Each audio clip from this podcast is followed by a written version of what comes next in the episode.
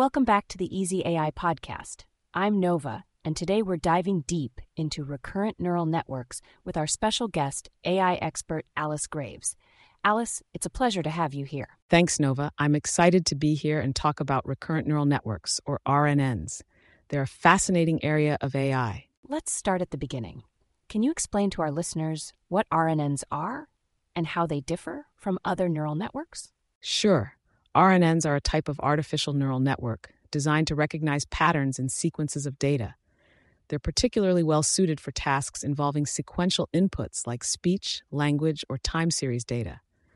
The main difference between RNNs and other neural networks is that RNNs have a sort of memory. Memory, can you expand on that? Absolutely. RNNs process sequences by keeping track of previous information and using it to influence the output. This memory allows RNNs to understand context and order within a sequence, which is something traditional neural networks aren't designed for.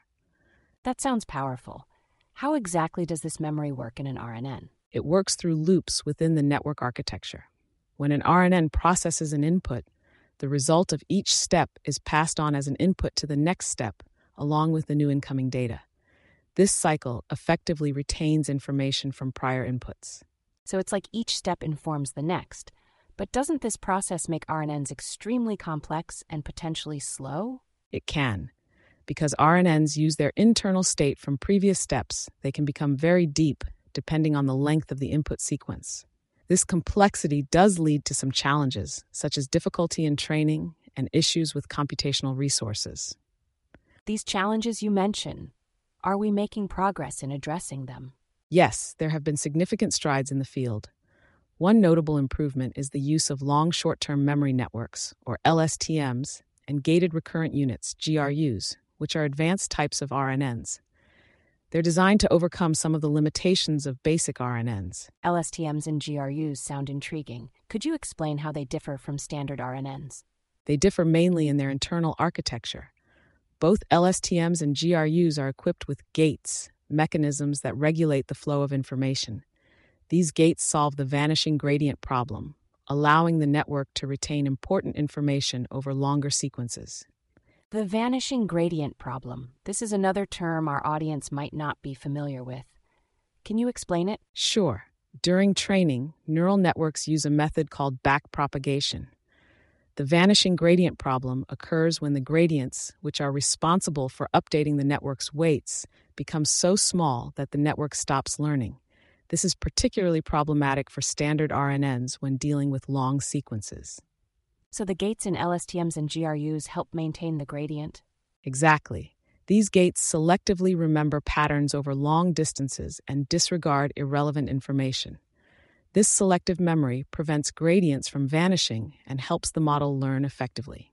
Selective memory sounds like a critical feature. How does it impact real world applications?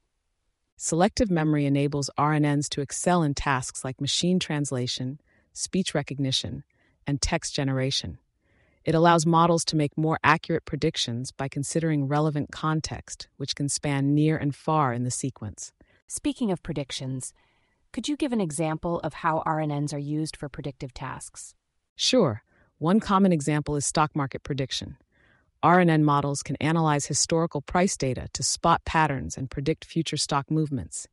By remembering past trends, they can infer what might happen next. That's a powerful capability.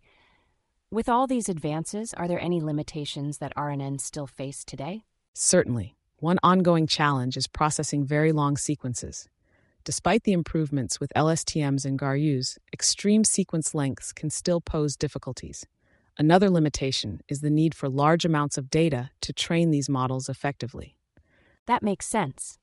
Now, for those in our audience who are more technical, can you briefly touch on the typical architecture of an RNN? Of course. The architecture usually consists of an input layer, one or more hidden layers that are recurrent, meaning feedback loops are present, and an output layer. The hidden layers perform the computations involving weights, the input data, and the feedback loops that provide the memory effect we've talked about. These hidden layers, then, they're where the magic happens. Precisely. The hidden layers are key to deciphering the patterns and sequences. Each neuron in these layers has connections to other neurons in the same layer, which creates the internal state that gets passed along through time. It's fascinating how these neural networks mimic human memory in a way. Can you share how RNNs are being improved or evolved currently? There's a lot of work going into optimizing RNNs to make them more efficient and capable of handling even longer sequences. Attention mechanisms and transformers are another area where we see a lot of exciting advancements. They help models focus on the most important parts of the data sequence, which enhances performance. Transformers? Isn't that a different type of neural network? It is. Transformers rely on self attention mechanisms and are often more effective than RNNs for certain tasks, such as language models. They can parallelize better, which makes them faster to train, but they owe a lot to the pioneering work done with RNNs. So the field is continuously evolving. With the progression from RNNs to transformers, what do you think is the next big milestone for sequence models in AI? I believe the next milestone lies in creating models that are not just powerful, but also more data efficient and interpretable. We want models that can learn from fewer examples and provide insights into their decision making processes. That sounds like a robust future. Alice, as we wrap up, do you have any final thoughts for our listeners who want to learn more about RNNs or get started in the field of AI? Yes, the best way to learn is to get your hands dirty with code. There are many resources available online, including courses, tutorials, and open source projects. I encourage curiosity and hands on experimentation. It really is the best teacher in this field. Fantastic advice. Alice, it's been a privilege. Thank you for sharing your knowledge on recurrent neural networks with us today. Thank you, Nova. It's been my pleasure. I hope your listeners found this conversation as exciting as I did. To our listeners, thank you for tuning in to the Easy AI podcast keep exploring, and until next time, stay curious.